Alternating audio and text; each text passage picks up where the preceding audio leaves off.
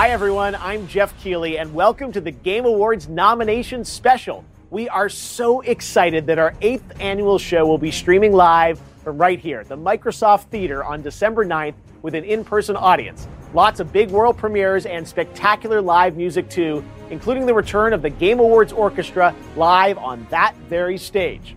In the weeks ahead, we will tell you much more about the show. But right now, we are honored to reveal this year's nominees in more than 30 categories, which you can vote on starting right now at thegameawards.com. So, let's get started. Welcome everyone to another episode of the Nerd Gaming Podcast. This week, we have a special guest with us. Say hi, special guest. Hi everyone, I'm Malindi, aka Mali-chan. I'm a YouTuber / cosplayer / gamer. Awesome. It's good to finally have a gamer on this podcast. Yeah, ripping all the gamers out there, guys. I got you. We also have an aspiring gamer, our co-host, Robin. What's up, man? I'm doing good. Usual, aspiring. It's good to aspire. One day you get to Malindi's level. One day. Yeah, one day. One day I'll be a true gamer. TM trademark. All right. So I have gathered you fine gamers here to talk about video games. We're going to talk about the Game Awards. Jeff Keighley's Game Awards. I believe this is the 5th year running. Am I correct? No, you're very wrong. It started in 2014. It's not the 5th year? No.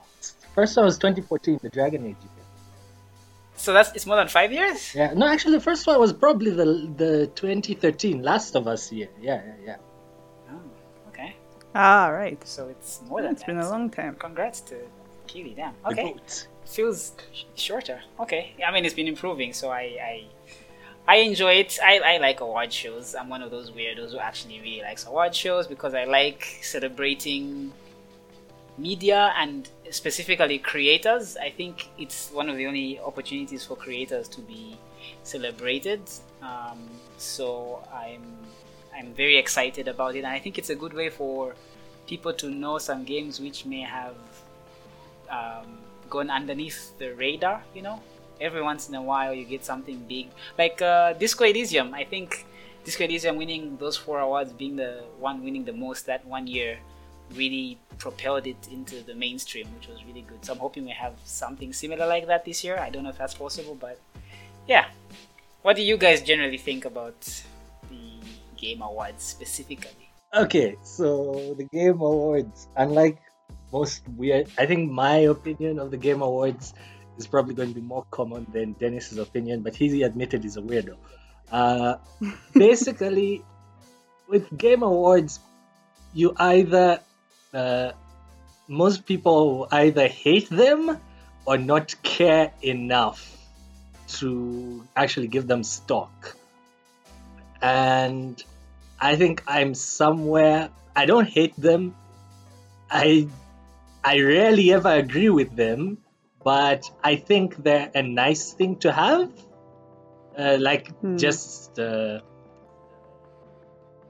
When you see the way the developers react to getting their awards, I think that alone is kind of worth it. Like, I remember... what year was that? Even like last year, even though it was like COVID and stuff, when you see the reaction... The No Man's Sky. Yeah, or the Among Us devs. The Among Us, yeah. Oh, that made me so happy. You see the way the devs react, and in as much as, yes, there's the cynical, oh, it's just for marketing, blah, blah, blah. The awards are all wrong. The game I like didn't win. I think there's a place for this sort of show. So even though I rarely agree with them, I like having them around. Then not having them around. Malindi? I like having the Game Awards around because it just feels nice to be able to see like a game I like getting recognized for something, because like it's like, hey, you know what? I'm actually not the only person that played and enjoyed this game, you know? So it's like so nice to see these games winning like best RPG, and you know, you're thinking like, for example, like, yeah, you know, this is like one of my favorite RPGs this year. It's so nice for it to finally to get like recognition, like, you know, on a grand stage and for everybody to see. And of course, like, I feel like the Game Awards are also good because yeah, it lets other people, like you said, it lets other people know what games are there, you know, and like certain people will go like, hey, you know, I didn't know this kind of game existed, or like other people might even be intrigued to go like, you know what, why did this game win in this category? Maybe I should check it out for myself and see, you know, what it's all about, you know. So I enjoy the Game Awards, and like you, I'm probably weird as well. I enjoy watching these, you know, award shows. It's just, there's just something about that. Yeah, 100%. And I know that the awards mean a lot to the developers. I know this very well. I've asked some of them before, and you can see in interviews and stuff like that, like with the displays and all that stuff, it's all very, very like important to them. And something that I just want to bring up front, that I think most people just don't know how the jury works. Jeff Keighley has no votes on the jury at all. And it's mostly, so each, how do I say this? There's 103 judges, 103 outlets. So each outlet has one vote. So I don't know, however the outlets pick their category winners, if they deliberate amongst themselves, whatever. That's what they do. But they send a ballot, and that goes as the one vote for that one category. So in the US, you got your big ones, your... I'm just looking at the list here. Games Radar, Game Informer, Fanbyte, which is new, Easy Allies, Ars Technica, IGN, obviously, Giant Bomb, GameSpot, Polygon, What's Good Games, you should watch them, I like them, Wired, The Verge, even the UK Gaming Bible, VG247, PC Games N, and there's even other global ones like the Press Start from Australia, there's The Gamer from Canada, which I just started reading recently.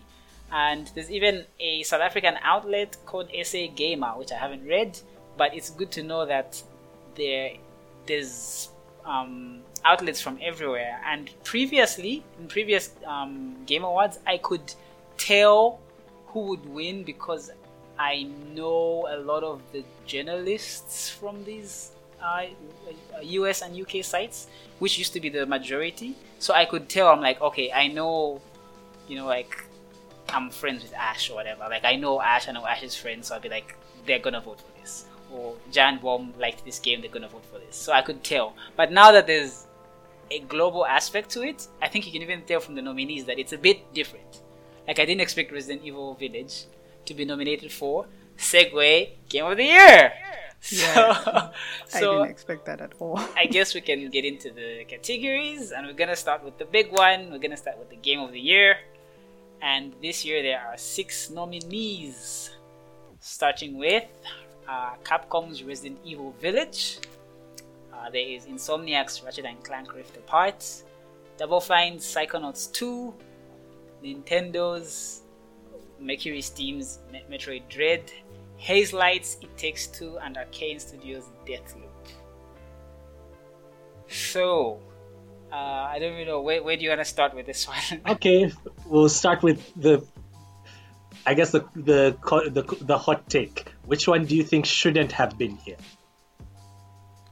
Wow, that's tough. That's tough. You start, because I have to think about that one. Me too.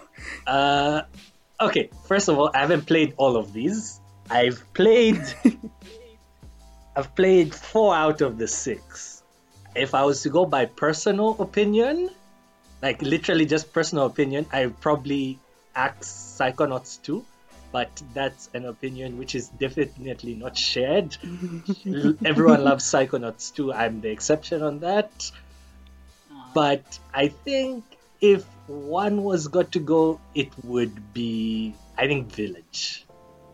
Yeah. Okay. I think, as someone who's like played the game, most of these games, the only one that I've touched is Ratchet and Clank, because I came over to your place for like, I don't know, an hour, which I enjoyed a lot. And I think it's like the hour and a half I played with it, I thought it was spectacular. I'm surprised Jennifer Hale didn't get a nomination for performance, because she was actually quite excellent.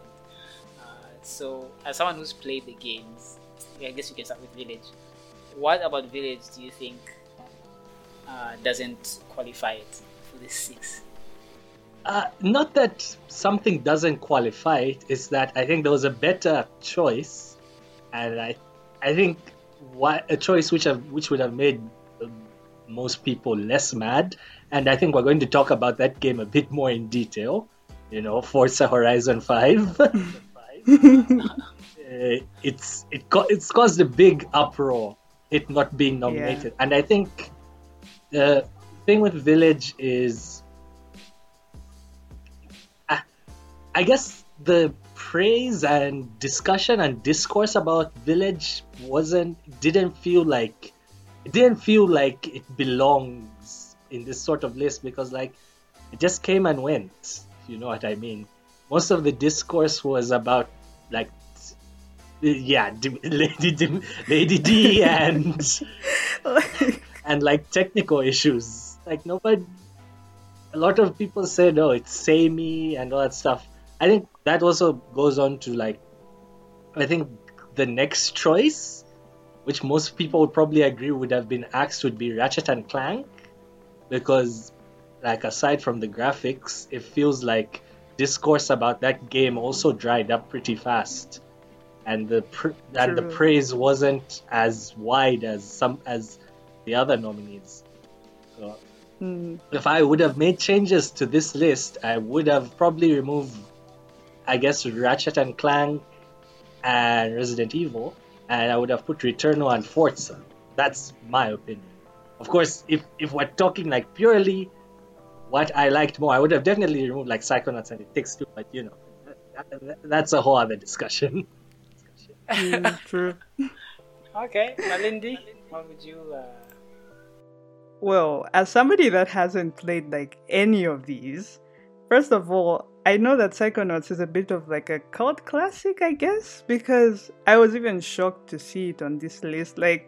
I had heard of Psychonauts, but then I heard that Psychonauts 2 came out, and I was like, oh, Psychonauts 2 is out.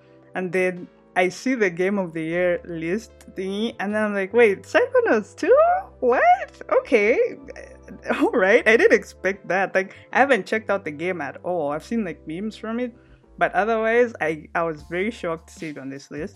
But anyway, but for me, I think I also feel that Resident Evil Village shouldn't have been on this list, because I haven't really played it, but I've looked into it a bit, and from what I'm seeing, most people say that the main attraction of the game is Dimitrescu, and once you're done with that little section, it's why am I still here? I've gotten what I came for, so I guess that's it, and I was also surprised, Robin said, people stop talking about this game fast. I'm surprised to see it here as well. There are definitely other games that are being talked about and being praised and revered that should have been there.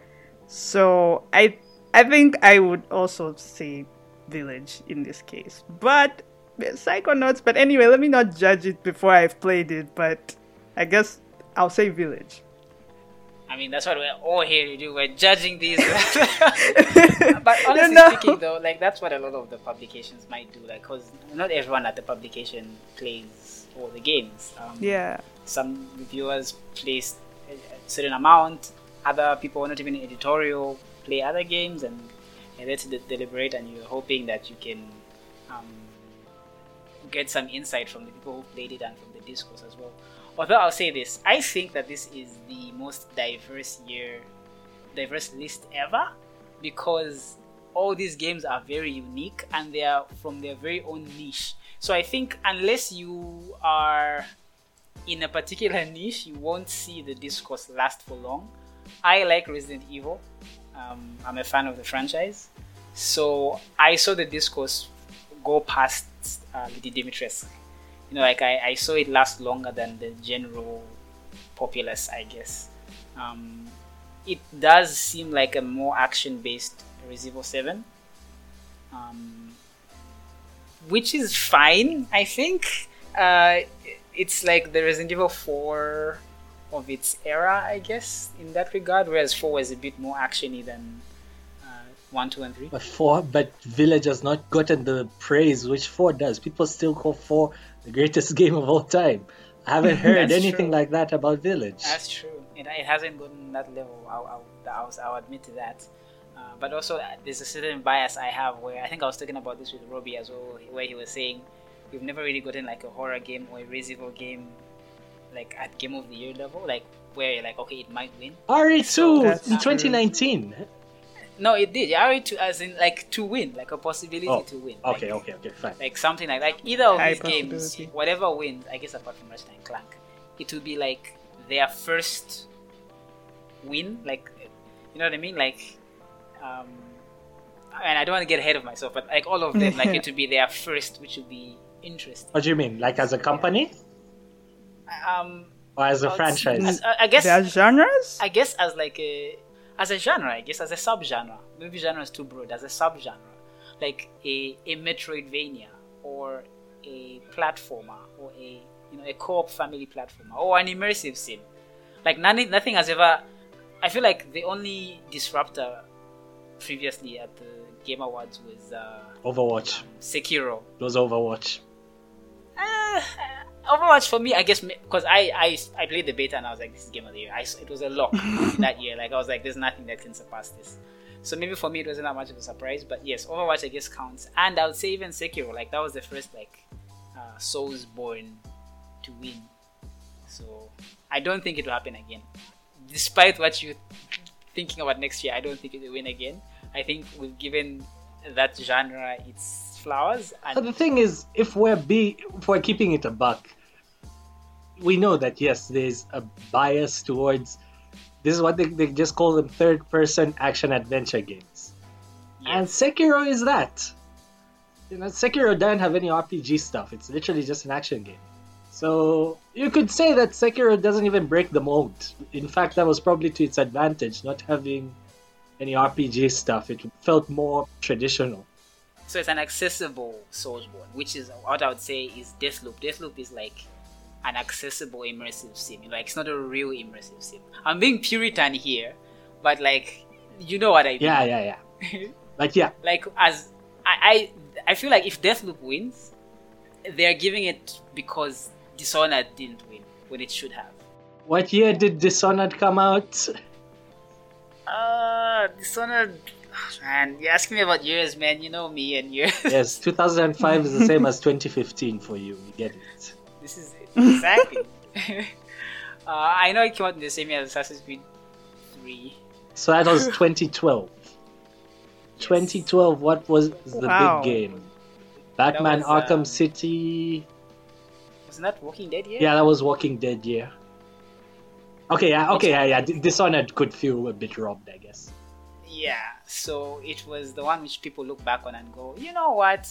These immersive sims, they ain't so bad. And they've given us an immersive sim light for that. And I think it's... I haven't played Metroid and I've tried to be blank on it, but is it an accessible Metroidvania? I know the final boss is... Aside from the final boss, I think its difficulty is what you'd expect from a mainline Metroid game. Like, the final boss is a bit of a step up, but in general, the thing is that people have struggled. So I'd say it's harder than your average Metroidvania. Yeah, I guess harder than your average Metroidvania. So this would be a first win for a Metroidvania style game, which is also, I'm going by Oscar logic here, they're also due, you know what I mean? Like there have been many good ones and we've never given that subgenre its roses, so like they're due. There's some push behind Metroid coming back and all of that stuff, you know. This is the first Metroid to actually sell, thank God. Yeah, you know, like, that's great. So, yeah. Anyway, I haven't even answered your question. What would I remove? I would remove Deathloop. Why? Because it's not a real immersive sim. It's a roguelite immersive sim. I would move Deathloop and... oh man, I love Village. What a Resident Evil to win, man. Okay, you know what? And Village. I would remove Village and Deathloop. And I would replace them with... I have heard a lot of praise for Chicory, A Colorful Tale. Yeah. I think Chicory would fit right in there. And I also think Forza Horizon 5 would be my... I think having a Forza in there would have also gone with the whole narrative of a new kind of game in the Game of the Year category thing, which is kind of what we have now. So yeah, I think that's what we have. Yeah, so, as you've said, I guess we can talk about our snubs for Game of the Year. Obvious snubs, you've said Chicory, yeah. Forza, I already said Returnal and Forza, and Malindi, which are your snubs for the big gong? I feel like, I don't know, from what I've seen, I guess Forza should definitely have found its way there. And then, I don't know, I guess Forza is really the main one that I'm actually really shocked hasn't even made it, because I was really expecting to see it there. Yeah. You know what I was expecting to see? Okay, I wasn't expecting to see it, but I was hoping it would be there. It was Marvel's Guardians of the Galaxy. You guys are laughing. No, I'm not laughing. No, like, look, here's the thing. I've talked about this before. I don't know if I've talked about it with you, Dennis, but do you remember Control in 2019?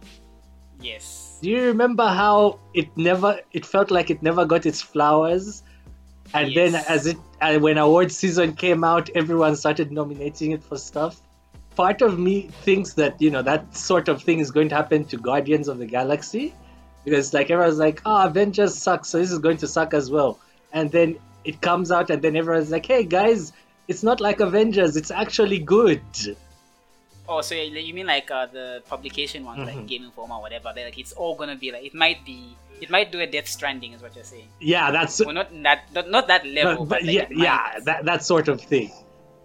It's because people's expectations for it were so low, and then it comes out, and they're like, hey, this isn't half bad, and it's got freaking 80s music. You know how people love 80s music. Yeah, the retro stuff. Yeah, so... yeah, most of these journalists are like in their mid-40s. Exactly, so yeah, I guess you could say I'm surprised that you don't see Guardians, but it did get a nomination for Best Narrative. We'll get to that later. But, you know, while we're here on the snubs, I think a certain article I want to talk about, Jez Corden brought it up. Jez Corden, Windows Central, so, you know, they're not part of the panel, so he's allowed to be a bit more critical. And before you say, oh, Windows Central, that means an Xbox fanboy. No, it's nothing like that. So he was extremely critical of Forza not being on the list because he called it a disservice to the industry. Forza was like the highest rated game by, you know, Metacritic and stuff this year. Like all around the critics, it was the highest rated game, but it didn't get a nomination. So he went into a rant about the whole thing of the nomination system, given that it has to represent every outlet. He was extremely critical of that. He says that, no, I feel like if game developers and fans were had more weight, then it would be more credible. I think the point about letting game devs have a say was, you know, that was a decent point, but I don't know about letting fans have a say. Fans are weirdos. But he also mentioned that, this is the part I actually want to discuss the most. He mentioned that the game's journalists, when submitting their picks for the Game Awards, because of their obsession with feeling validated by other media, they try to make it like the Oscars, and likewise the types of games are affected, so they always go for cinematic third-person action games because of the journalists' insecurities and wanting to be like other media. Point. So you're saying a Forza game is not going to, like, if we give Forza Horizon 5 Game of the Year 2021, when that goes up on the BBC and say the Game of the Year for 2021 is a driving game, it's like, of course it's a fucking driving game. My 4-year-old plays the driving games. Yeah. Right? Is that like the angle? No. Kinda, but you know, his angle is more like, oh, there's a bias in the industry whenever it comes to awards season. There's not enough like variety. People have leaned to one type of game and all that sort of stuff. That's the angle he was looking at it from, and that the whole, oh, games should be fun. Games, if you don't celebrate the games which are fun, you know, Forza Horizon is being played by tens of millions of people. It's not celebrating anything apart in the industry apart from cinematic, whatever. You know, that sort of angle.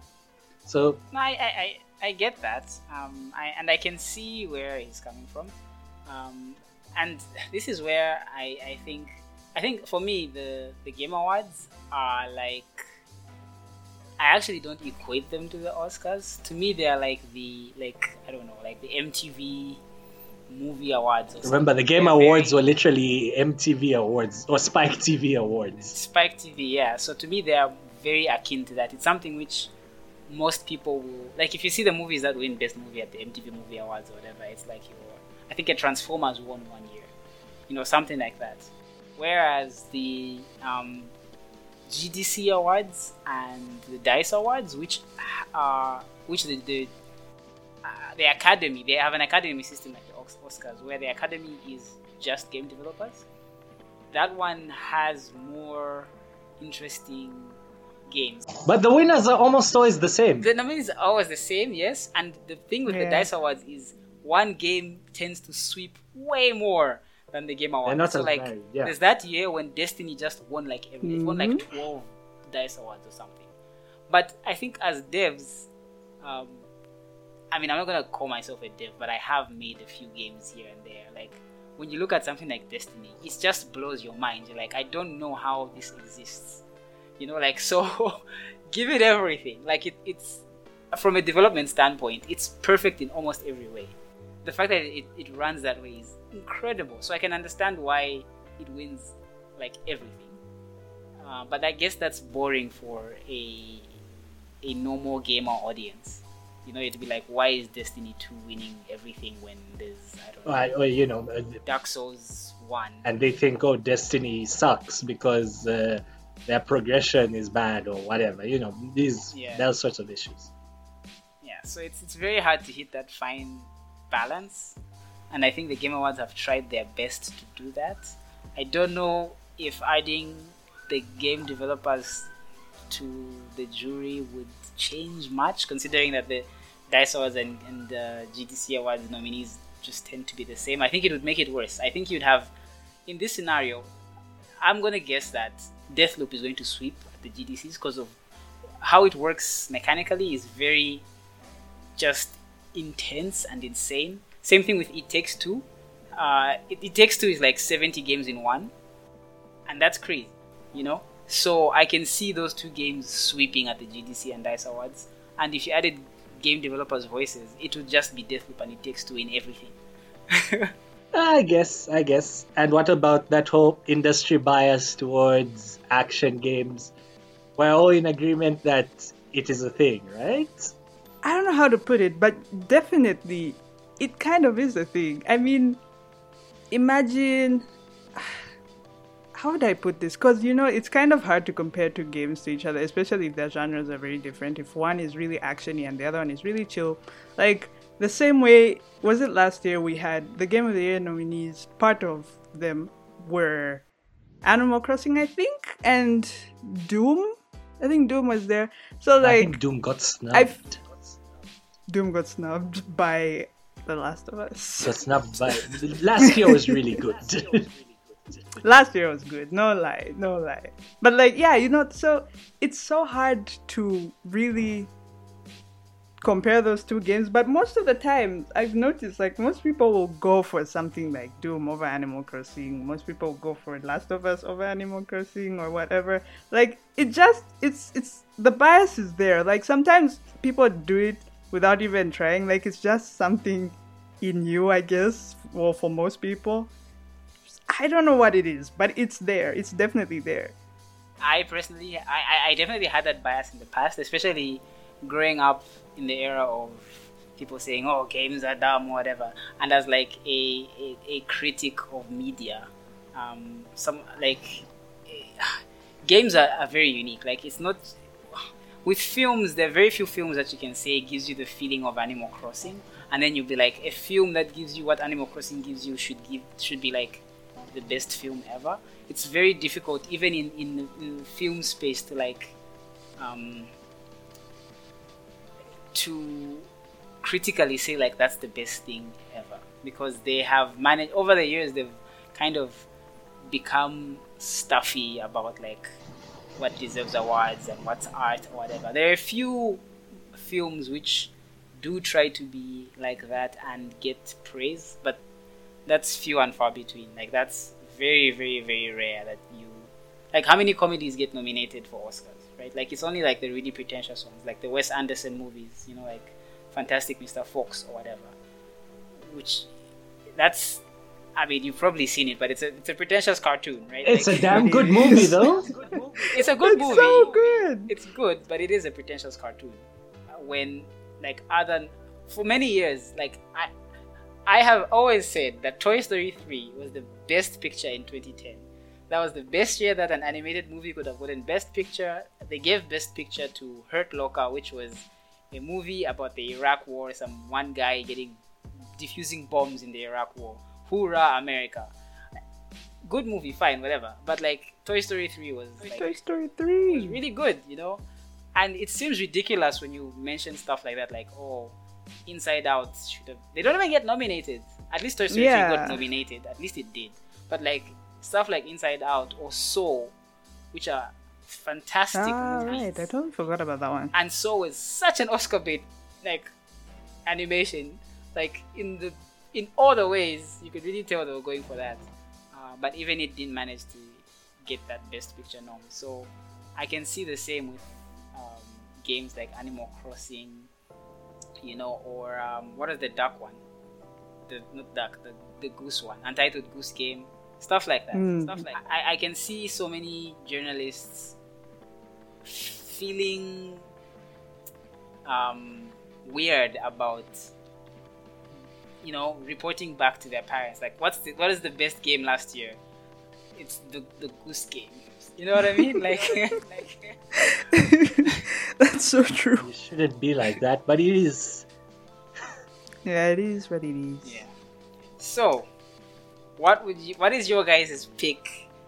First of all, what do you think will win, and then what is your personal pick? Okay, I think Deathloop wins easily. I think Deathloop is sweeping the awards, by the way. I'm rooting for Metroid because as of now, Metroid is my joint game of the year. So, like, obviously I'm going to root for Metroid. But I think, yeah, Deathloop is going to sweep. Dark horse of these... I guess, you know, look, if you're looking for the dark horse, just look at best game direction. See what's not there. You can already eliminate it. So, like, Metroid and Resident Evil aren't on best game direction. So, you already know, they won't win game of the year. Right. So I think I'd say the dark horse is probably It Takes Two. Yeah. So yeah, Deathloop and It Takes Two, I think those are the two which are likeliest to win. Your answer is exactly the same as mine. I think Deathloop will win. I'm rooting for Metroid Dread, but I kind of hope It Takes Two wins. Like, I want Forest to get that big game of the year, man. Like, it's gonna be... His speech will be legendary. It would be great. Yeah. My answer is definitely the same as you guys because Deathloop just seems like something that would get picked. Like, you know, there are always those games, like, when you look at the categories, you're like, they've already picked this one. This is the one that's going to win. They are going to, like you said, sweep the Game Awards. Like, whatever you do, this is going to be the one. Lots of people were playing it. Lots of people were streaming it. You know, it was all over when it first launched. It was, I guess, it was received really well. It was. So... yeah, so, you know, it seems like it's definitely going to be the one to take the cake, but Metroid. I really want Metroid to win, you know. I'm not that into Metroid, in that I haven't played many of the Metroid games, but I've been looking at Metroid Dread, and of course I've been playing some of the older ones on these, you know, the Nintendo emulator thingies. They're hard, by the way. And I looked at Metroid, and I did get a glimpse of the last boss. That looks very fun, very infuriating, but I can see why Metroid Dread is on this list, and it deserves to win, in my opinion. I hope it does, dude. I really, really hope it does. And I hope more people play Metroid. I really do. Like, they're very good games. Yeah, because, like, a lot of newcomers, newcomers like me, you know, like, people are all over asking, like, do I have to play the other Metroid games before I play this? And from what I've seen, you don't really have to. Unless you just want that, it's not really background. I don't know. Okay, it's more like it's that sort of thing where if you've played the old Metroid games and then some certain stuff will happen in Dread, it's like there'll be that smile on your face and that feeling like I'm home. Yeah, I'm home. Exactly. Yeah. It's like the aha moment. So I feel like that's great because it makes it accessible and, you know, lots of newcomers can play it. So. I want Dread to win. Let Dread win, please. Yeah, I saw, unconfirmed, I saw someone, I can't remember if it's Jeff Grubb or something, mentioning, or Matt Piscatella, I don't know, like, they mentioned that it might have surpassed 5 million. Nintendo's very weird about their numbers. No, they give numbers at the year end, usually, so don't worry, we'll get numbers. Yeah, but I hear he was, like, saying, like, it might be in the 5 million era, which is madness. For a Metroid game, they barely break 2 or 1 million ever, which is wow. Like, that's I really hope it's so. So I guess that's game of the year. We can go to game direction, which might be, I think, game of direction. I think is very different because I think everyone would jump to Deathloop or whatever, but I really do think that the front runner here, the front runners, I think #1 Returnal. #2, Psychonauts. I actually do believe those are the front runners for direction. And It Takes Two. I think those are the ones which are very... If you think about the word game direction, you kind of, you know, like trying to achieve what they wanted to achieve. Mm-hmm. It really does. Like even Deathloop, honestly. But yeah, It Takes Two and Psychonauts, especially Psychonauts, I think, as a sort of, you know, giving back to Tim Schafer, if you know what I mean. You know, like how I think they gave game direction to Kojima in 2019, despite Death Stranding not winning. Nah. So I can see Tim Schafer taking that. I can, but then there's something in me which I would really love to see Dinga Bakaba walk up there and have a black young dev win game direction. That would be... For me personally, I would love to see that. I think it would be awesome to see. He would be like the first black rockstar developer that most people would know of. There's not many. There really isn't many. Yeah. There really isn't that many. So, especially if someone's the name as Dingani, you know, it's Dingani. So, like, I would love that, like just for that. However, I personally, I am rooting for It Takes Two. Again, Joseph Fares. Again, Joseph Perez, man, it's gonna be great. And honestly speaking, I really do think he deserves it. I've seen like the first hour of it, and it's the fact that it's crammed with so many like mini games, kind of like Saints Row the Third. I don't know if you guys played the Saints Row games. Those games are actually very good, very silly. I think you should, if you like silly games, you should play them. You should play Saints Row the Third and. What was fourth? Was it the fourth? Saints Row 4? Saints Row 4. Yeah, play those. They're extremely fun. very much not GTA, very much not that, completely different. Yeah, so I think it's very similar to that, where you have like, man, if you ever try to make a game and you try to put different mini games in them and you pull that off successfully, you will know just how incredible that feat is. So for that reason alone, I would be rooting for It Takes Two. Yeah, It Takes Two has got a lot of variety. Like, when I stopped playing it, I think I got to a part where it was like pretending to be Diablo. But when I... Wow, really? Yeah. So there's a lot of variety in that game. You'll see a lot of variety. I'm also rooting for It Takes Two, because, like you said, it's got so much variety. And like, for me, as somebody whose brain gets bored after like 2 seconds, if a game can throw that much variety at me, it ensures that at least I won't get bored. It won't feel monotonous, I guess, even if I keep playing it for long periods of time. You know, if a game has that much to give to me, you know, I'm happy. You know, it's giving me, and I'm enjoying. I'm playing it, and I think that's super cool. So I'm definitely rooting for It Takes Two. I guess we can go to the next one, which is Best Narrative. And in this category, there's Deathloop, It Takes Two, Life is Strange, True Colors, Marvel's Guardians of the Galaxy, and Psychonauts 2.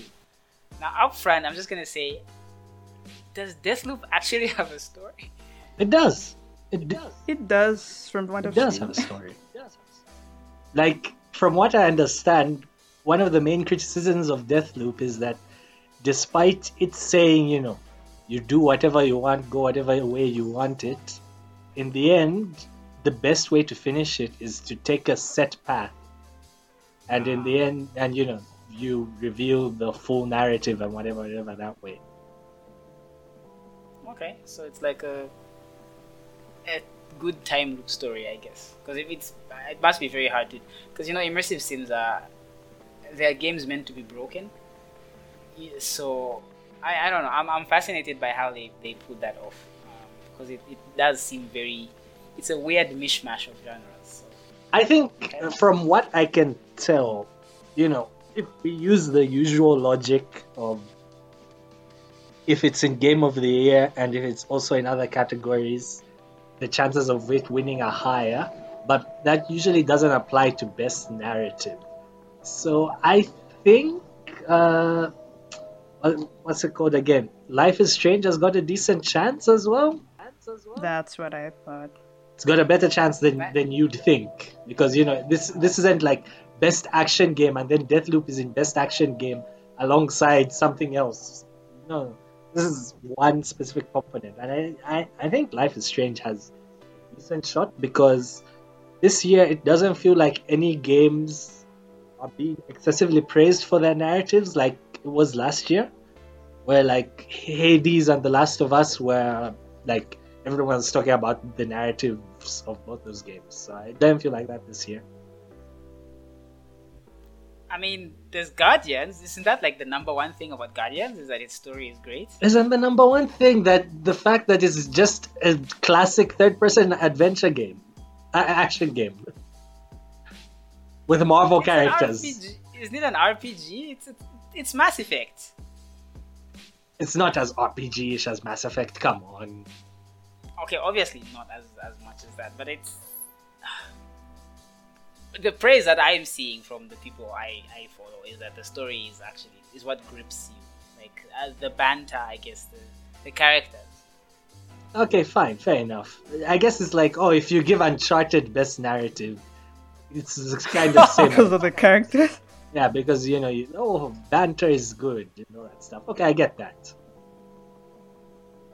What about Psychonauts? Was it as... Because I know it deals with, like, emotion. Psychonauts deals with some very serious issues, actually. What? It deals with some serious issues in a weird fashion, and it's really creative. So, I could see it. It's just, like I said, it's the same problem of... I didn't see anything getting excessive praise, like, with... other nominees in other years, if you get what I mean. Yeah. I mean, there's no big honcho. Yeah, there's no... Sorry, there are no hard hitters. No, I'm just thinking, I don't know about Psychonauts 2. I don't know, it could end up getting the thing, who knows, but I feel like it might not, because it's a sequel. Unless anything is really different from the first game, I don't think it has any reason to take best narrative here, to be honest. Okay, I can see that angle. It being a sequel to a 14-year-old game. So, like... Or 15-year-old. Yeah, I get that. If it's not really doing anything different, I don't know if it should. But anyway, that's just me. I haven't really experienced Psychonauts myself, so... My opinion is very on the surface. A lot of what I hear about Psychonauts from people who finished it, I didn't finish it, by the way. I played it, didn't like it. A lot of what I hear is that it's the way it mixes its narrative with the gameplay, like the backgrounds and environments. That's what people like, the creativity there. If it would win, I don't think it would be a narrative alone. But kind of maybe as a whole package. So that's why I wouldn't say it has a good shot. Interesting. Okay, I want to blitz through some of these other ones. I'm skipping some and going to the ones that I care about. Sorry guys, if you want to see the other ones, go to the website. I'm going to the ones that I care about. So I'm going to Best Performance. Which I'm shocked Jennifer Hale is not here, but that's fine. We have disappointed about Jennifer Hale, as well as being disappointed about Celine's voice actress from Returnal not getting an honor. I thought she was really good. I haven't really watched much Returnal, so that one. Basically, she has to carry it by herself. She's just, it's alien.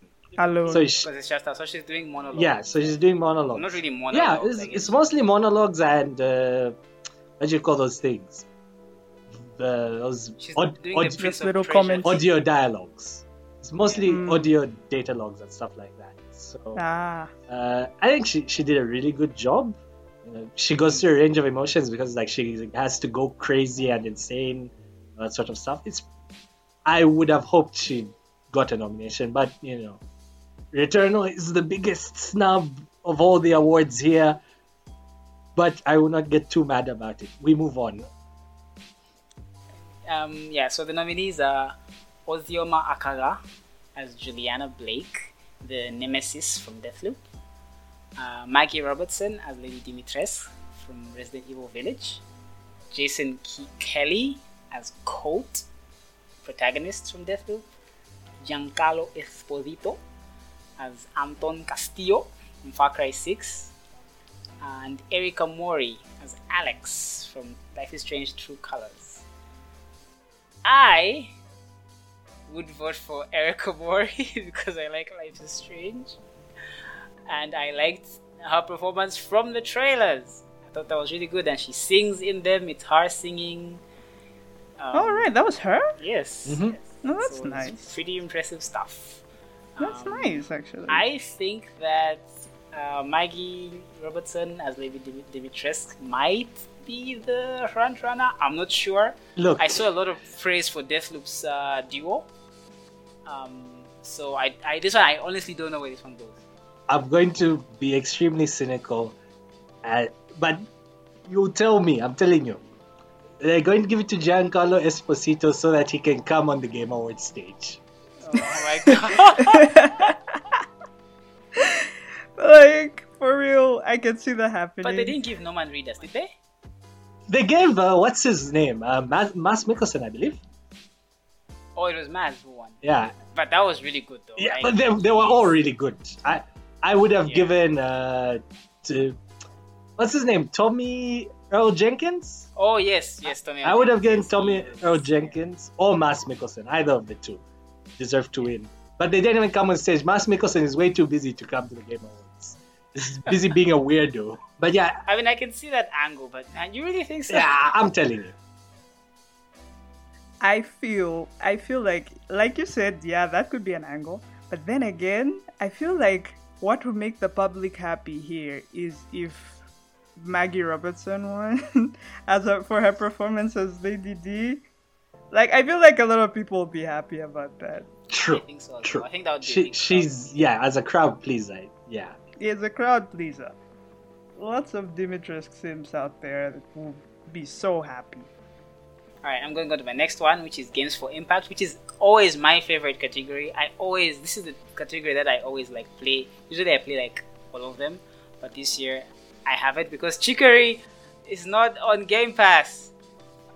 You know you can buy games. What? What is that? Jeez. So we have Chicory, A Colorful Tale, Life is Strange, True Colors, Boyfriend Dungeon, which made a lot of noise in my circles. I don't know if you guys heard about Boyfriend Dungeon. I'm too casual of a gamer to be into the to know most of the categories, the nominees this year.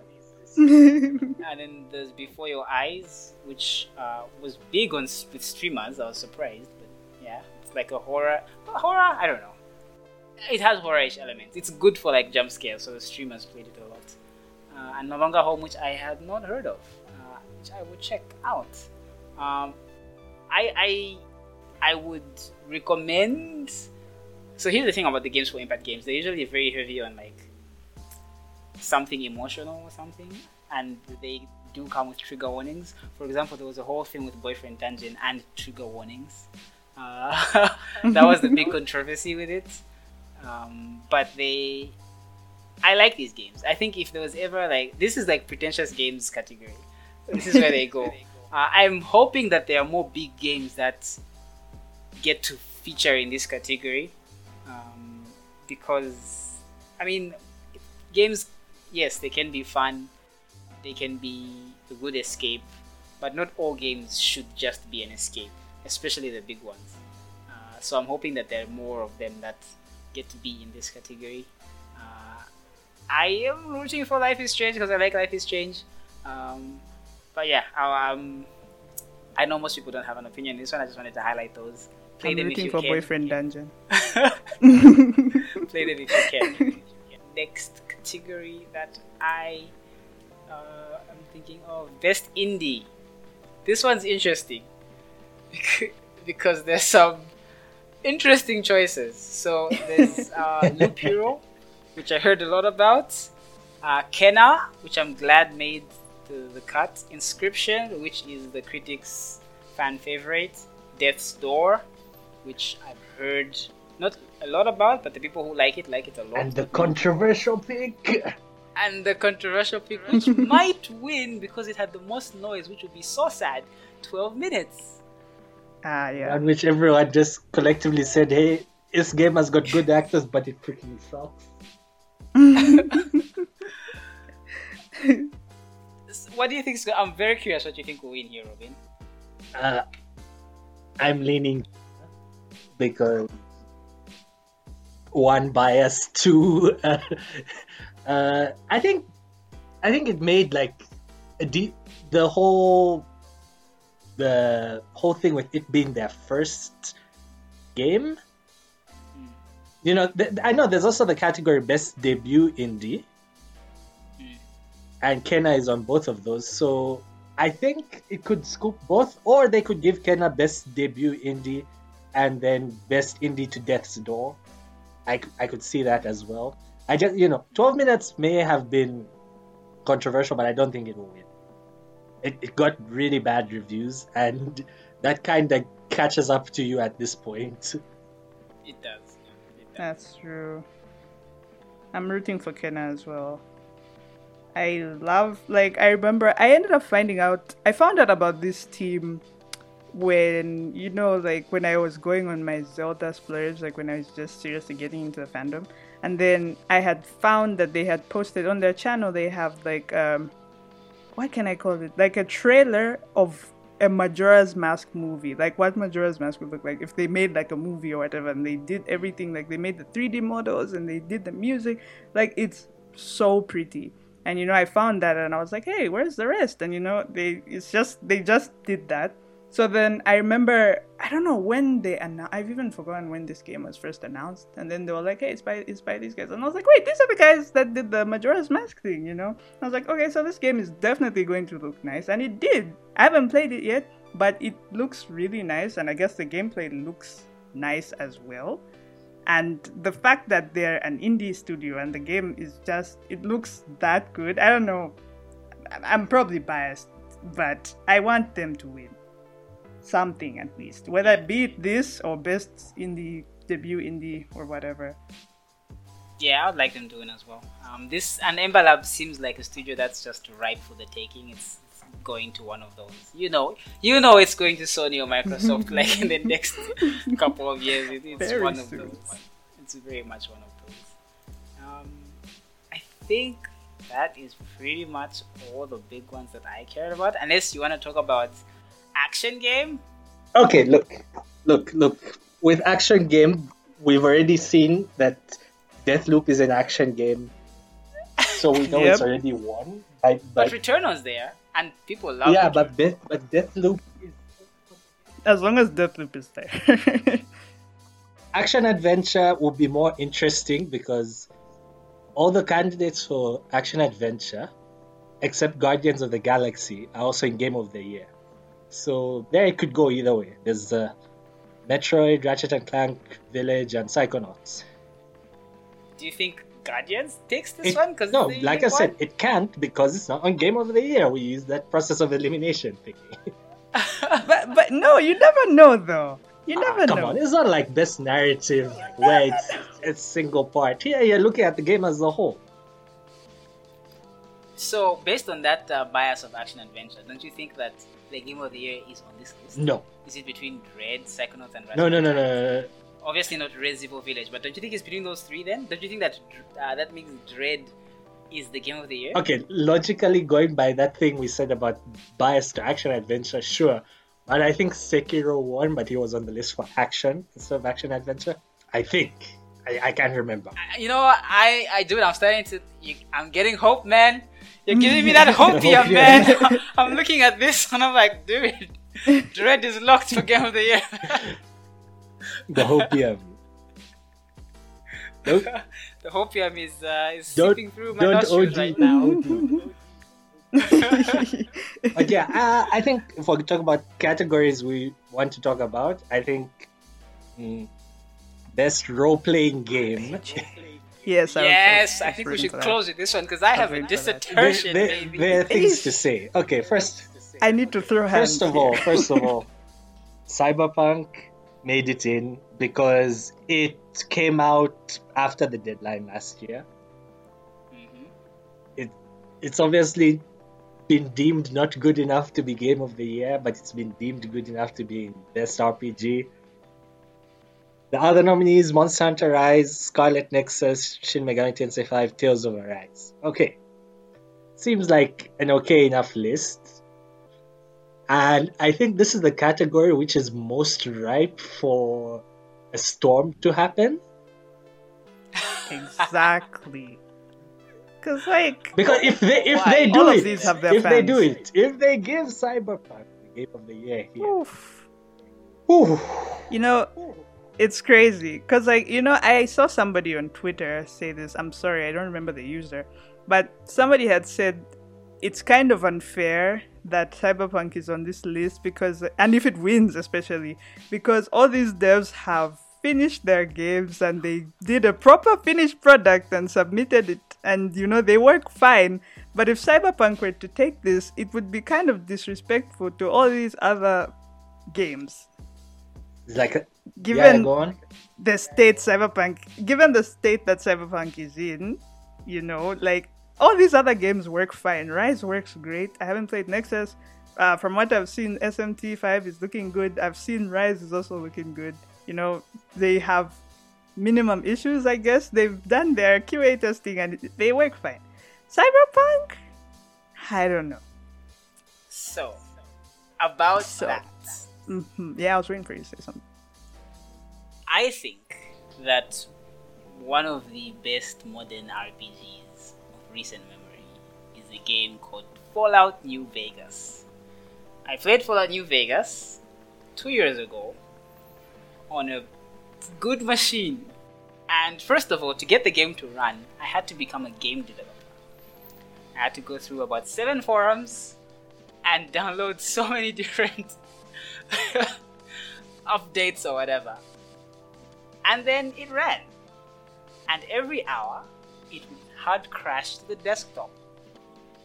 But this game, I kid you not, and I think, Robin, I think I have told you this story. I'm not sure if I've told you, Malindi, but anyone who can lend me an ear, I've told them at least one quest and spoiled the quest for them, because I'm like, even if I spoil this quest line for you, you probably won't experience the same thing because it is that varied and the game is that awesome. But this game would crash every hour. If you look up what people say about Fallout New Vegas to this day, some still say it's probably the greatest game ever made. There's another game that got released a few weeks ago, which some would say is the greatest RPG ever made. The Elder Scrolls V, Skyrim. Oh, yes. Again. That game is still broken as hell. And won Game of the Year in its year, in its broken state. My most favorite Giant Bomb Game of the Year deliberation was the 2011 one, where they had... It was a 3-hour Game of the Year podcast.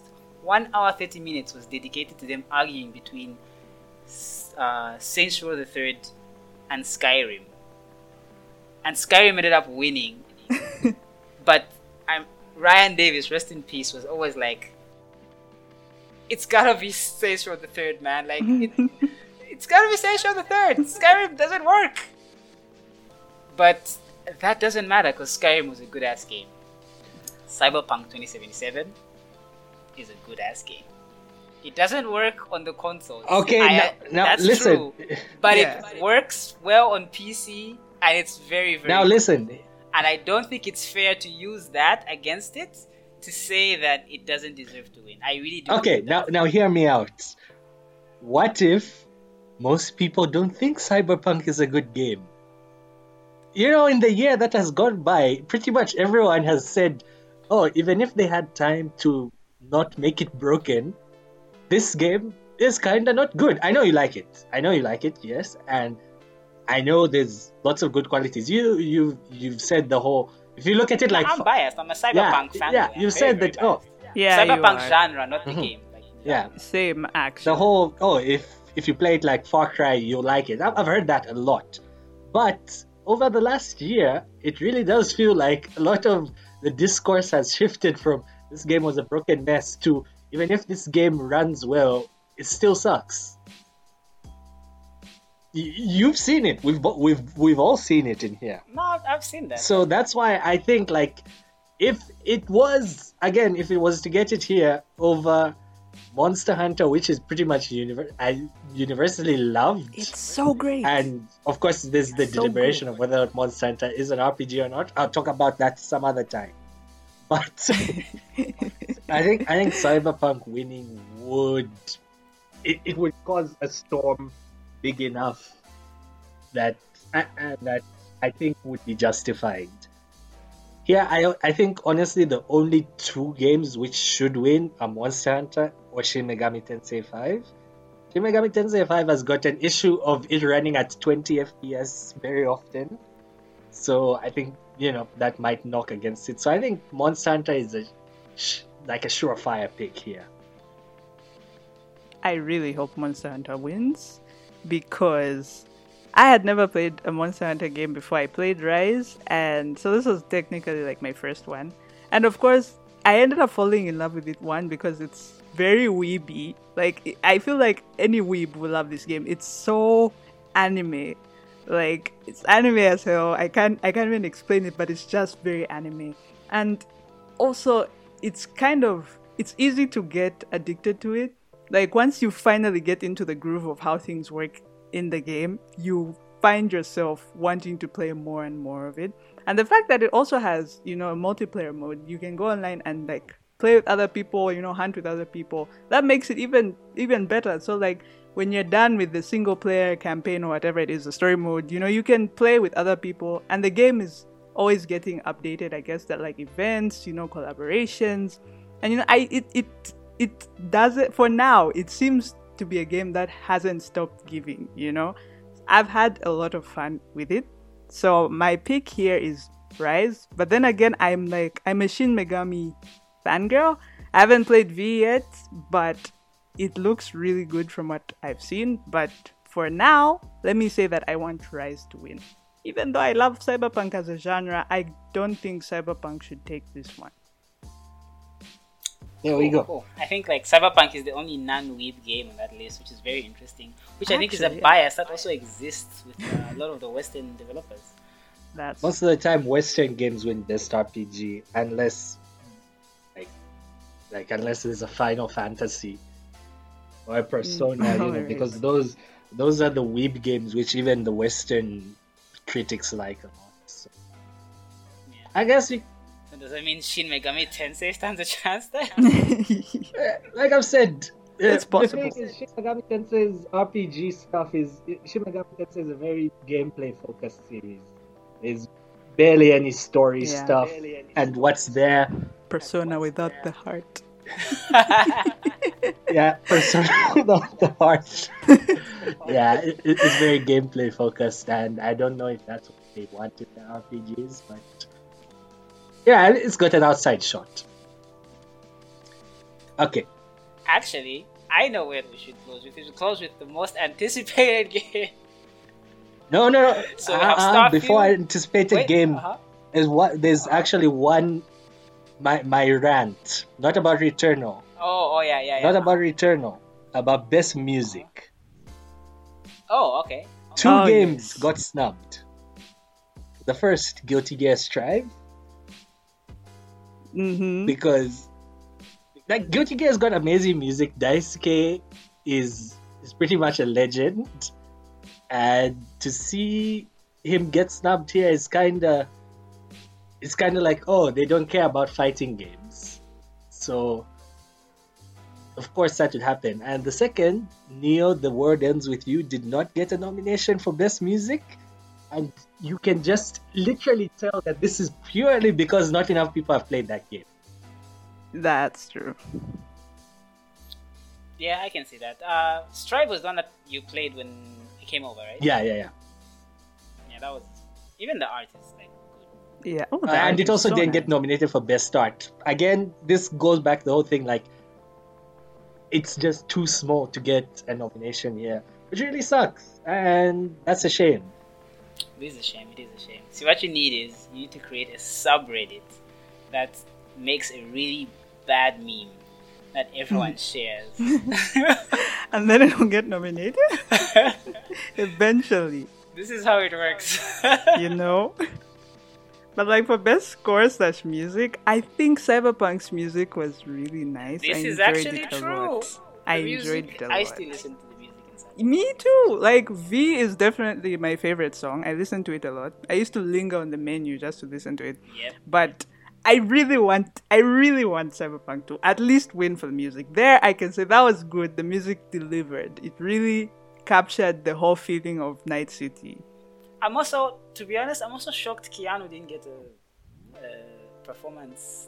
No. Right? Actually. He was very, very... I think it's been so long. And I remember I said last time, I think this is Keanu's best performance for me.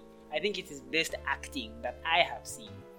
Like, he was allowed to do different things. Because based on how you interact with your Johnny, you can either befriend him, or you can be neutral, or he can be like...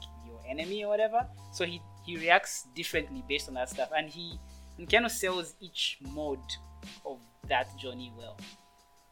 So it's, and then like he's an ass, and he likes Keanu, but you're like, man, you're an ass. And I think it's very difficult to get over that. You know what I mean? Like, this is a bad example, and it's very me-centric, but like the way I like Laura Bailey, like if Laura Bailey was a bad character in a game, it would take a lot for me to be like, man, I hate that character.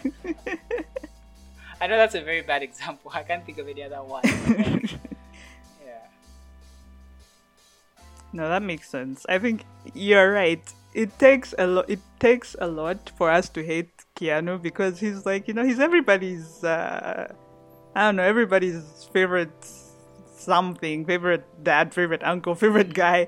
So, you know, for you to kind of be like, you know what the hell, Johnny Silverhand is annoying me right now. Like, you know, you want to be angry at him. And I think he did really well then. like you've said. So it's shocking he didn't get nominated. Fair enough. Yeah, so I guess we can round it off with most anticipated game. None of us have played these games. They are all apparently supposed to come out next year. Apparently. I think they will come out next year. I think. I hope so. Okay, no. Actually, no, I'm not sure. Now that I've looked at the list again, I'm not sure. I hope so. God of War Ragnarok, Horizon Forbidden West, the sequel to Zelda Breath of the Wild, and Starfield. Malindi, what are you looking forward to the most? Like, you guys, you already know. I'm definitely looking forward to the sequel to Breath of the Wild because that's what I want. That's why I'm here. Like, I'm so excited. I hope it comes out next year because Breath of the Wild the first game got delayed like a bunch of times before it released. So a lot of people are projecting like a 2024 release even. But fingers crossed Nintendo actually does the damn thing and releases it next year. It would be really good. A lot of Breath of the Wild fans are waiting for this. We've been holding on. But then again, I've seen new Elden Ring people make a lot of noise about this. I didn't know people actually really like Elden Ring. Like, I'm not going to lie, I'm very new. I'm very new to Elden Ring. So like, I was like, wait, so like people actually really like this, you know? And I checked out trailers and it looks really good. Looks really awesome. I'm amazed. But this is a tough category for me. God of War Ragnarok as well looks really good. I know lots of God of War fans are waiting for this. And then of course there's Horizon, which is also good. Starfield. Starfield is new, isn't it? Yeah. Starfield is new. So of course that's going to be a new fan base. So these others already have these established fan bases, I guess, and they're all waiting for the games. So I feel like it's really hard to call what could win here. But for me, I want Breath of the Wild to win. Interesting. I mean, welcome to the From Software fan base. We're the best. They are a bunch. We're the best community. The best. Please. Fanboy alert. Now look, with most anticipated game, first of all, I think surefire to win is God of War because most anticipated game is literally only fans. That sounded wrong. The voting is purely fan based. So basically just look at what has the biggest sort of fan base which would vote for this sort of thing.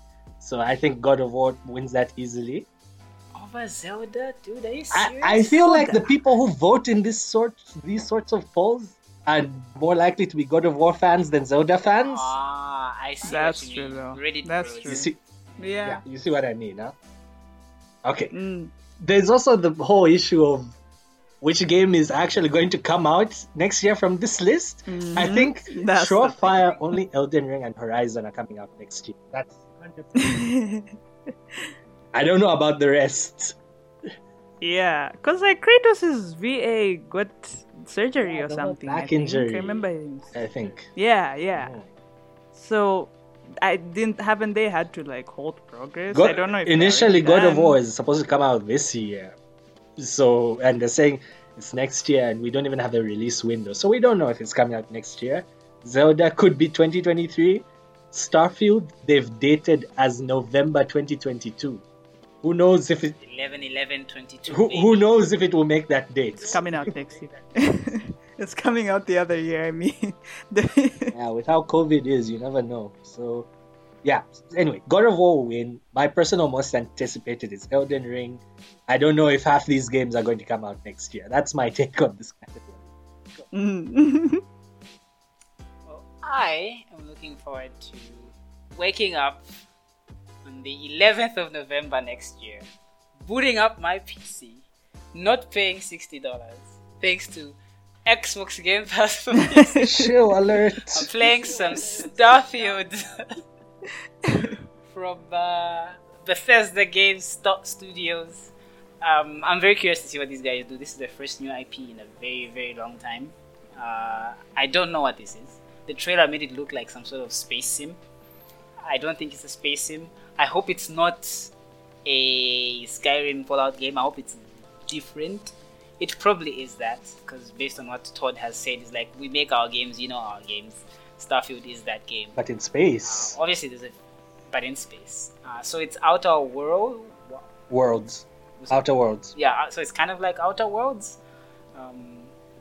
Which I tried that game. I tried to like it. It was so flat for me. So I hope that Starfield works. Bethesda, man, they make interesting games. Like, even Fallout 76 apparently has gotten good now. They've worked on it over the time. Even the MMO, the Elder Scrolls MMO, has gotten better. It has its audience. I've become a fan of their games. So I like space. I like Bethesda games. I like Western RPGs. I'm looking forward to this one. I actually do think that they will definitely hit their date. Even if they don't, it's Bethesda. They'll release it. The community will fix the game.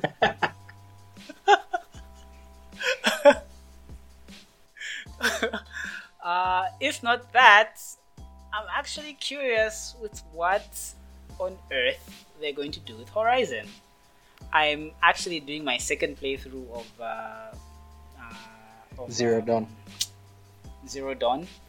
I'm enjoying it more than I did the first time. I think maybe the first time I had borrowed a copy and I was kind of blitzing through it. Now I'm kind of taking my time. I'm getting into the combat. The combat is so varied. Like, you can do so many different things. So it's really, really fascinating. Very good open world. Always the one problem I have with Zero Dawn is I have to do some funky jumping maneuvering to get over certain edges, and Forbidden West has the Breath of the Wild grip, anything, go up, whatever. So that's very, very good. So that's going to make it more interesting to move around. And the best part of Horizon Zero Dawn was the mystery, the story. Yep. Okay, no, I don't know if that's the best part, but it was a good part. For me, it kept me going. That's what's keeping me going. To know what they were doing in this post-apocalyptic world and who was Aloy and that whole storyline was actually... I thought it wouldn't have a satisfying review. It was very satisfying for me. So, and I kind to get to the end as well. Oh, you haven't finished it. I also didn't expect. Plebeians, I didn't expect what happened. So, it's that would be my second one. I will watch Elden Ring from afar. I respect these games. No, you don't. I have just come to accept. I do. You're always talking about them sucking. They're not mine. They're just not my style of game. I like Bloodborne. I actually like Bloodborne. And the Demon's Souls remake actually has good gameplay. I like the original. The gameplay is exactly the same. The Dark Souls games have terrible gameplay. Yes. I don't know why people just think they just they're terrible gameplay. They're terrible. Bloodborne has good gameplay. I don't know why you guys don't. It's bad. Listen. The only game with bad gameplay in the among the three Dark Souls games is Dark Souls 2. That's because it's got bad hitboxes. Dark Souls has got some of the most satisfying feeling hits you will get in any game. Any game, I'm telling you. Okay, if you say so. Look, there is a reason that the whole Dark Souls community combat and whatever and PvP has stuck around as long as it has. Wouldn't have stuck around if the gameplay was bad. I'm telling you, people, you just don't want to open your eyes. No. For me, these games don't really appeal to me because their main draw is challenge. That's wrong! If you ask a basic fan why they like, it's like, I beat the boss. I'm like, I don't care about beating the boss. I want a story, I want the world. And for me, that world, that the way it looks doesn't appeal to me. You don't like Berserk? Elden Ring does look like it's... You like Berserk? I I like Berserk. Dark Souls is Berserk. I don't know how you can like how the word looks. It's dark. It's too dark. It's too that's Berserk. Brown and gray and stuff. Berserk has color. It's anime. Berserk doesn't have color. It's anime. And besides, I don't know. It just doesn't appeal to me. Like on so many levels, it just repels. It's weird. It's the way Bioshock 1 completely repels me, and Bioshock Infinite is like my game of the generation. Exact same dev, exact same game. One is dark, one has color. Makes a world of difference to me. So anyway, look, it's fine if you don't like Dark Souls. Just it's okay if it's not for you. Just don't say they're bad games because they're not. Now then, okay, they're not bad games. I just kind of think the combat was a bit weird in the earlier ones, of course. But I will eventually get into the series. But like Dennis said, it seems that most of the Dark Souls fans like boast about how the games are usually a challenge and whatnot. Because like the first thing you hear from most Dark Souls fans, like when you talk about it, it's like, oh, I want to get into Dark Souls. What? The games are hard. You should be prepared for a challenge. You should be. It's never, oh, like, you know, nobody really talks about the world. No, it never comes like, oh, there's this character. This character's my wife. Yeah, like, you never hear that. No. Like, there's no one who's like my wife. Like, you've never heard about persona is a waifu. From you've Dark never Souls. Heard about like, the never. Dark Souls feet fetishist weirdos. No. What? You know, in Dark Souls, there's always the level up maiden, and like, or I've heard of. And that. Part of the meme is that that a bunch of them usually don't wear shoes, so people are like, oh, Miyazaki, I see what you're doing, and then that's kind of like transferred over to part of the fan base. You guys are picking crumbs off the floor. Right? Like you're going deep, whereas we just have Link. Link's a hot twink. You know, like there are people who probably just like can't play the game for shit, but love Link. And like that's Link. The draw of Zelda, that Link is hot. Like, exactly. He's so hot. Look, moving on. Look, Dark Souls. The problem is when conversations about Dark Souls happen within the community, it is usually about, you know, the actual quality of the game itself or the actual, you know, bad qualities. Like, for example, there's a part in Dark Souls 1 which is like literally unfinished. Now, you guys don't see that because most people who aren't into Dark Souls come in with the point of view of like, oh, but I've heard this game is so hard. Or in the case of, you know, the weirdos like Dennis, are like, this game should have an easy mode. So it's like, look, I don't want to talk about that. I want to talk about freaking lore videos. Have you people ever heard of Vatividia? I have heard of the lore videos, and this is my other point of contention: is I play games for story. Like that's my main draw. If your game has the worst gameplay, the worst characters, but the story is good, I'll probably play it. But the way the fact that the story is, the devs even know, like, no one's here for the story. So no, that's people who are searching for it. So you have to read items to get the story because you can't critical path it and say like, if you go down critical path, you get the story. That's not what the game is for. The game is about challenge. If you critical path it, you're beating bosses because that's what the game is designed for primarily. I'm sure it's probably got the best lore ever, but you have to look for it. The actual best part of Dark Souls isn't beating bosses is a very nice part, but the actual best part of Souls games is the exploration, though. Like if we're keeping it like 100%, it's actually the exploration and stuff, the sense of discovery. I wish that they would make a game where I'm just walking down a linear path and I get the story and I'm beating bosses along the way. And then I'll be like, yeah, they cared about the story because I'm like, that's the critical path. Like I'm not reading items. Like it's just straight up cutscene. There's a 20-minute cutscene and it's story. Like that's then I would agree with you. Yeah, but then you don't have the chance for environmental storytelling, where like, oh, you go to a castle, and then in this castle you see a painting of this guy, and next to that painting you see a dead body, and with that dead body there's an item. And then if you read this item description, and then you read an item description of some other item that's also in the castle, you get to piece together a mini story. That's one of the things unique to our medium as video games. And if you only have purely linear storytelling, you don't get that.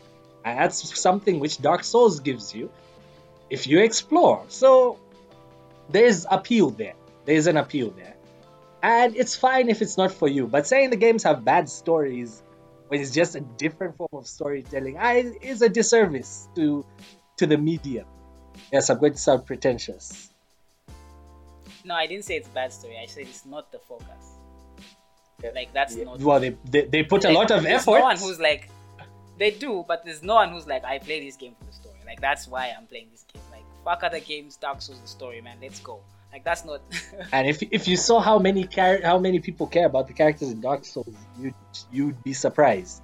Everyone's waifu in Dark Souls is actually not the firekeeper. It's this guy named Solaire. Because yeah, you guys have both watched JoJo, right? Yeah. Okay, you know how Speedwagon is everybody's waifu? Yes, that's Solaire. Yes, that's Solaire. Fascinating. I hope Elden Ring pulls me in somehow. Since it's open world, I'm hoping that there's some sort of critical pathness to it, and I can experience the story somehow. And because it's open world, there should be some sort of dynamic challenge leveling thing. So I should be able to grind sort of, and evade the nonsensical challenge stuff, which I don't care about. I'm hoping, because the world does look fascinating. So I really do hope there's one game that hooks me in. I do try these games, I really do, because it's a big blank thing on my catalog. So I really do hope I get into them. We'll see. If you ever want to play it, let me know. Hey man, if I'm ever going to play this, I think the most ideal way for me to play would be you just tell me how to beat every enemy so that I can. Or we can co-op. I don't give a damn about the chat. Like, I really don't. Or we can co-op. Like, co-op is easy mode. We can just co-op. Yeah, I mean, we haven't talked about God of War, I guess. I think Atreus will be playable in that one, so that's fascinating. He's a bit older, so that's cool. Very, very cool. And Link has...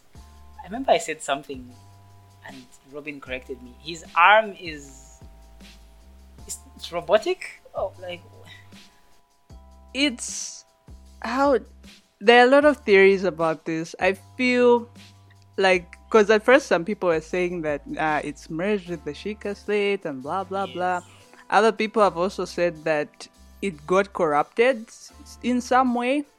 But then in the trailer, you can clearly see him using, at a point, some form of the Sheikah Slate abilities, but they're slightly altered in a way. Like, I don't want to get into detail dissecting that whole trailer. But like, there's a part where he uses something that's sort of similar to stasis, but it looks like stasis. It has the same like effects, but it reverses time. So. It's kind of like, I don't know which one to believe, whether his hand got corrupted or whether the Sheikah Slate somehow merged with his hand. I don't know how that would work, but it happened maybe. So it's hard to tell. Then other people also just believe that they're finally bringing magic back to Zelda. So I'm of the opinion that they cut his arm off and he's got a robot arm. I hope he has a robot arm. But more importantly, will there be dungeons? And on that note... Oh no. I mean, I think it's time to close up shop.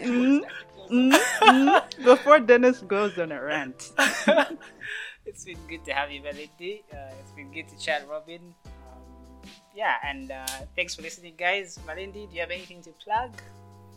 My YouTube channel, I guess. Feel free to check me out at Mali-chan's Bizarre Adventures. I talk about games a lot and I play games occasionally. My schedule is very terrible, but I try my best. Can confirm the good videos. Upload more. Who needs I will. Who needs a degree? Just a who needs that? Who needs that? Useless. Alright, guys. Thanks for the chat and yeah. We'll talk more online.